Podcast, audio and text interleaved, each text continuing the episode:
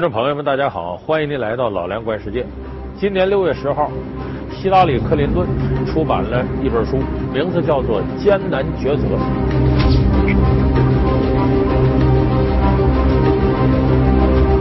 这书现在卖的非常好，一个主要原因是希拉里·克林顿身份太特殊，她是美国第四十二任总统比尔·克林顿的夫人，美国的第一夫人。同时呢，他又是美国第六十七任国务卿，大权在握。虽然现在已经从位置上退下来了，但是他个人的魅力以及在政坛上的声望依然没有任何消减。那么这本书的名字叫《艰难抉择》。对于已经六十七岁高龄的希拉里·克林顿，到底又面临着什么样的艰难抉择？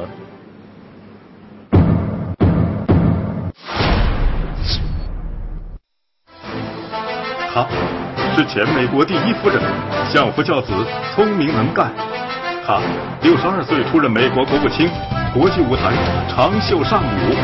她驰骋政坛，面临多少艰难抉择？希拉里新书揭秘美国外交风云，从耶鲁高材生到美国政坛的女强人，美国铁娘子历经了哪些非比寻常的成长之路？让克林顿竞选总统深陷丑闻泥潭，希拉里是如何力挽狂澜，协助丈夫入主白宫的？希拉里在这时候并没有抛弃克林顿，反而呢是呢一而再再而三的帮助克林顿应对这些丑闻给他带来的政治威胁。二零一六，他又能否在总统大选中一鸣惊人？本期老梁观世界和您共同倾听希拉里的艰难抉择。其实这本叫《艰难抉择》的书里边呢，主要是记述了希拉里·克林顿担任美国国务卿以来，在国际舞台上面临的一些艰难抉择。因为希拉里·克林顿呢是两千零九年一月份应奥巴马总统之邀出任美国国务卿，在任上呢总共干了大概三年多。这三年多的时间里边呢，他走访了世界将近一百个国家。这三年多的时间当中，有三百三十七天，都快一年了，这么长的时间，他是在国外度过的。而这些年来呢，美国的国际政策面临着很大的变化。一方面呢，美国呢还要继续充当世界领导者这样的角色，可是另外一方面呢，美国自身它的实力相对下降，很多国家呢对于二战以后美国人为主导的世界秩序呢并不认可，这使美国在很多地方的外交方面存在着焦头烂额的现象。希拉里·克林顿帮助美国度过了很多的危机，这当然他本人也遇到了巨大的挑战。在这本书里边呢，希拉里·克林顿就把自己出任美国国务卿这三年半的时间，自己碰到的种种问题，做了一个系统的总结和剖析。另外一个呢，他又在书里边呢披露了一些大家所不知道的一些秘密，就说他跟奥巴马之间就国际外交上存在着很大的分歧。你比方说，呃，他当时就反对奥巴马提出跟塔利班交换战俘。他本人呢，支持呢，要向叙利亚的这个反对派里的温和派提供一些武器支援呢、军事培训等等，这些和奥巴马意见都不一样。当然了，他这个这本书里提到的好多地方呢，他都认为自己坚持的是对的，而奥巴马这些外交政策上呢，有一点偏颇。那么说，希拉里·克林顿为什么要在书里写这些呢？其实毫无疑问，他要给自己树立一个积极的形象。就是我一方面有着不失时代的强硬，另外一方面我又不失灵活，我可以避免奥巴马他在国际舞台上的种种对美国利益照顾不周啊，或者说有损美国以往的强硬大国形象等等等等的。他想把这个局面扭转过来，他要给公众树立一种呢，我希拉里·克林顿既强硬而且有所作为又不失灵活性。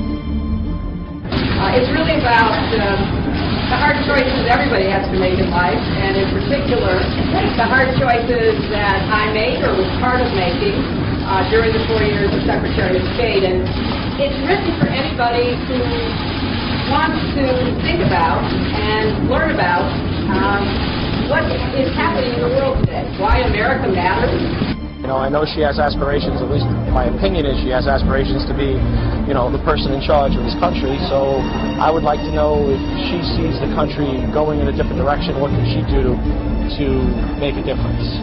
那么这个书的最后呢，提出了他的另一重艰难抉择是什么？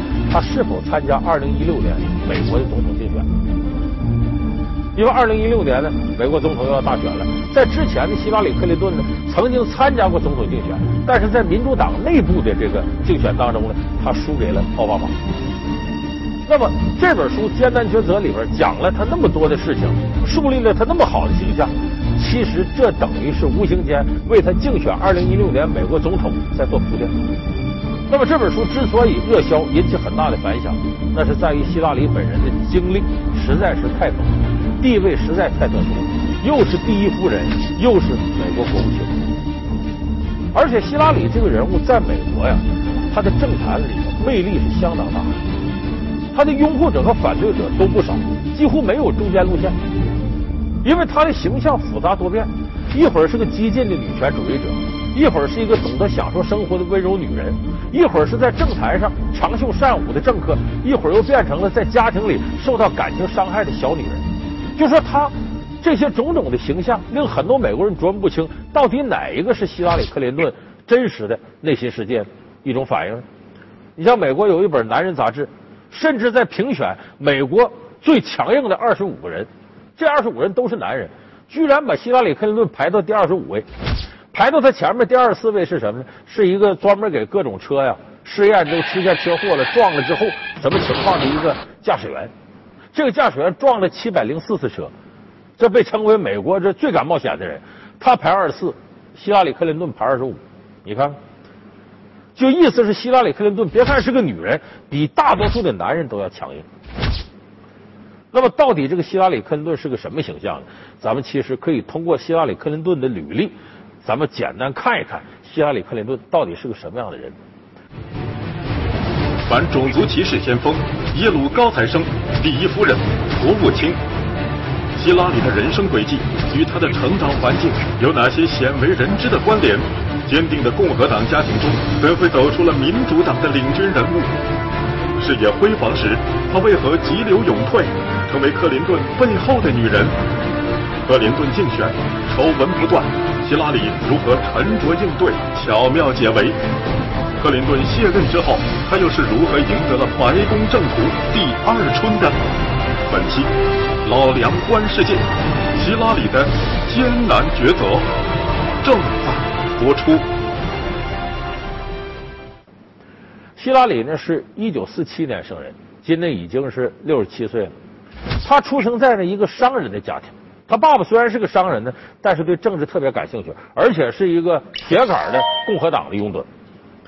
希拉里很小的时候，他爸爸就要求家里孩子必须看每四年一届的共和党的大会，就说你一定要支持共和党的政见。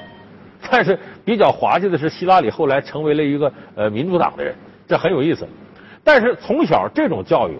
使希拉里小的时候就对政治异乎寻常的感兴趣。上学的时候呢，希拉里积极的参加学校的各项课外活动，哎，获得过最优秀的辩手啊，什么呃那个侦察连最优秀女兵啊，呃社区活动能手啊，什么好儿女啊等等等等，美国各种各样的社会活动，使孩子能够尽早的融入社会、了解社会，而且社会活动的成绩是直接进入到高考成绩的。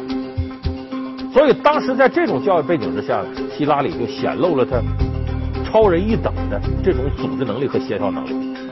到后来上大学呢，上了威尔斯利学院，在威尔斯利学院里边呢，希拉里呢当时就开始积极支持反种族歧视这些活动。他甚至呢在学校组织了一次罢课。这罢课是为什么呢？呼吁学校呢多招收黑人学生、黑人老师。这是他在十四岁那年的时候，很偶然的听了一次马丁路德金的演讲，从此他就对呢这种反种族歧视呢给予了极高度的关注和支持。所以他在大学甚至能组织罢课，支持这样的行动。就说那个时候他已经显露了非凡的政治才能。那么他在威尔斯利学院毕业之后呢，进入到了著名的耶鲁大学法学院学习，这使他后来呃毕业以后成为了一名出色的律师。那么在这个期间呢？他结识了同样在耶鲁大学学习的比尔·克林顿，两个人好上了，而毕业以后两个人还结婚了。那么毕业的时候呢，克林顿比他大了一岁，克林顿是回到了老家阿肯色州。当时希拉里呢是在一九七四年呢又进入了美国为调查水门事件专门成立的一个委员会，在这里边呢，希拉里得到了很大的锻炼，也看清了美国政坛的一些种种现象。呃，这时候他开始广泛的接触政界人物，同时这也是呢，他作为律师，哎，一笔非常光彩的履历。那么与此同时呢，克林顿呢在阿肯色州要竞争美国的国会议员。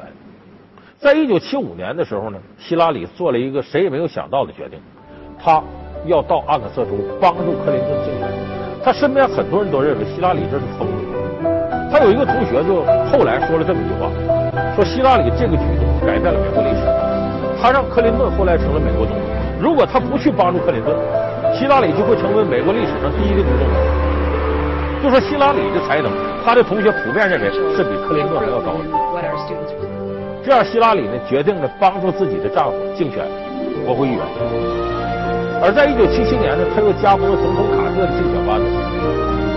他在竞选班子的表现是非常出色的，卡特总统都称赞你真是一个了不起的能干的女强人。后来在他帮助之下呢，克林顿呢不仅成功的竞选成了国会议员，而且在一九七八年成为了阿肯色州的州长。那一年，克林顿才三十二岁，是美国历史上最年轻的州长。I'm Bill Clinton. One of the reasons I want to be governor is to make sure that every child in this state has a chance to go to kindergarten. 也恰恰是从这个位置上开始，克林顿开始一步一步的进军美国总统。那么希拉里这时候全身心都在克林顿身上。他后来帮助克林顿呢成为美国州长协会的主席，同时呢也大力的支持克林顿去竞选美国总统，让他竞选第四十二届美国总统。一开始克林顿还信心不足，但是在希拉里的帮助和铺垫之下，他的信心是越来越足。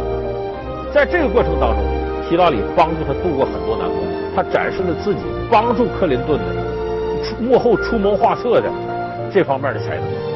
但是很多美国人认为呢，说这希拉里呀，有点这个成了这个克林顿主心骨了。说是不是克林顿展露的很多才能啊什么的都是希拉里的呢？这时候，希拉里实施转型，他在更多人面前谈论的是什么呢？自己的家庭，自己的孩子，就给大家的印象是呢，自己全身心的爱着克林顿，而克林顿呢，对这个家庭来说非常重要，他也把这个家庭管理的井井有条。因为在美国人心目当中，如果你管理不好自己一个家庭，你怎么可能管理好美国呢？所以，这又使克林顿的印象分极大程度的提升了。最终，他帮助克林顿成为美国第十二任总统。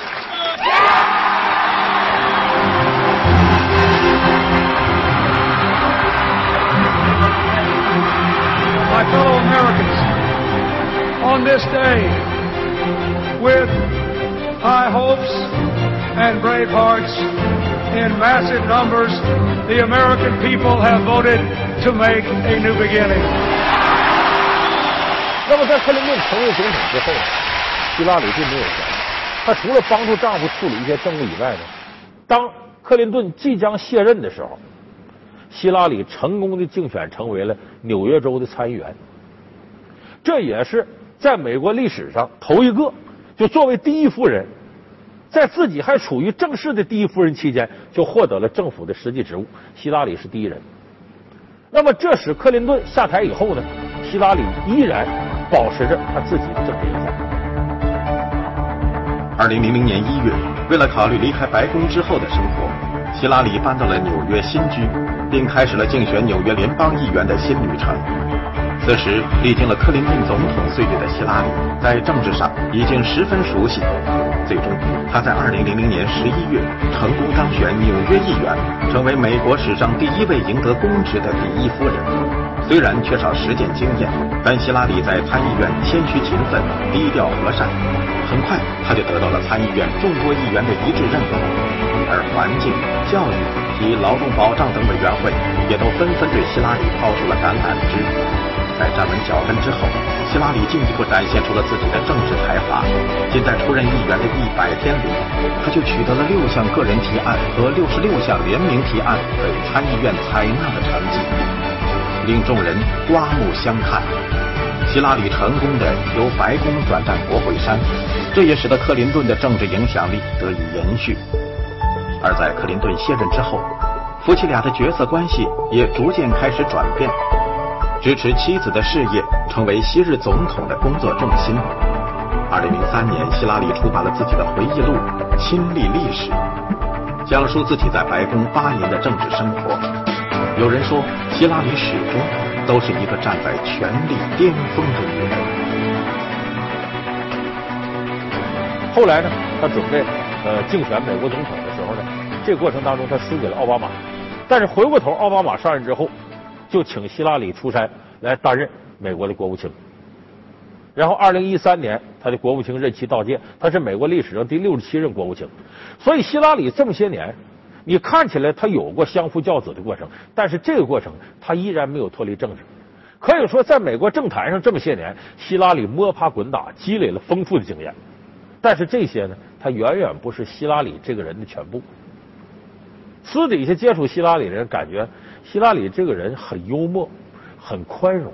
她有一些女性的温柔和包容，同时也有一些大智慧，尤其表现在处理克林顿绯闻上。莱文斯基事件曝光，克林顿深陷执政危机。面对总统丈夫的出轨，她做出了怎样的艰难选择？历经岁月洗礼，有人说她是宽容睿智的女强人，有人说她是狡诈老道的政客。纵横政坛的希拉里，还有哪些你所未知的另一面？新书发售，到底向外界释放了怎样的政治信号？两年后，希拉里能否如愿以偿入主白宫？本期老梁观世界，希拉里的艰难抉择，稍后播出。就最大的绯闻，就莱文斯基事件了。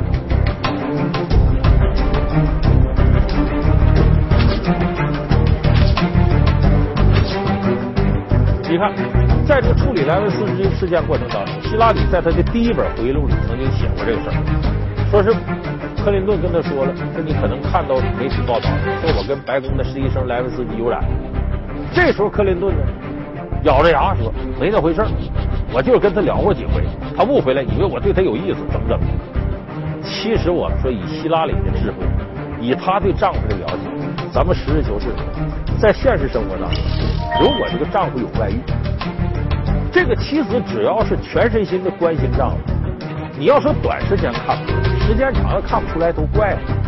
这个时候，其实希拉里已经清楚的知道克林顿有这事，但是他没有发作。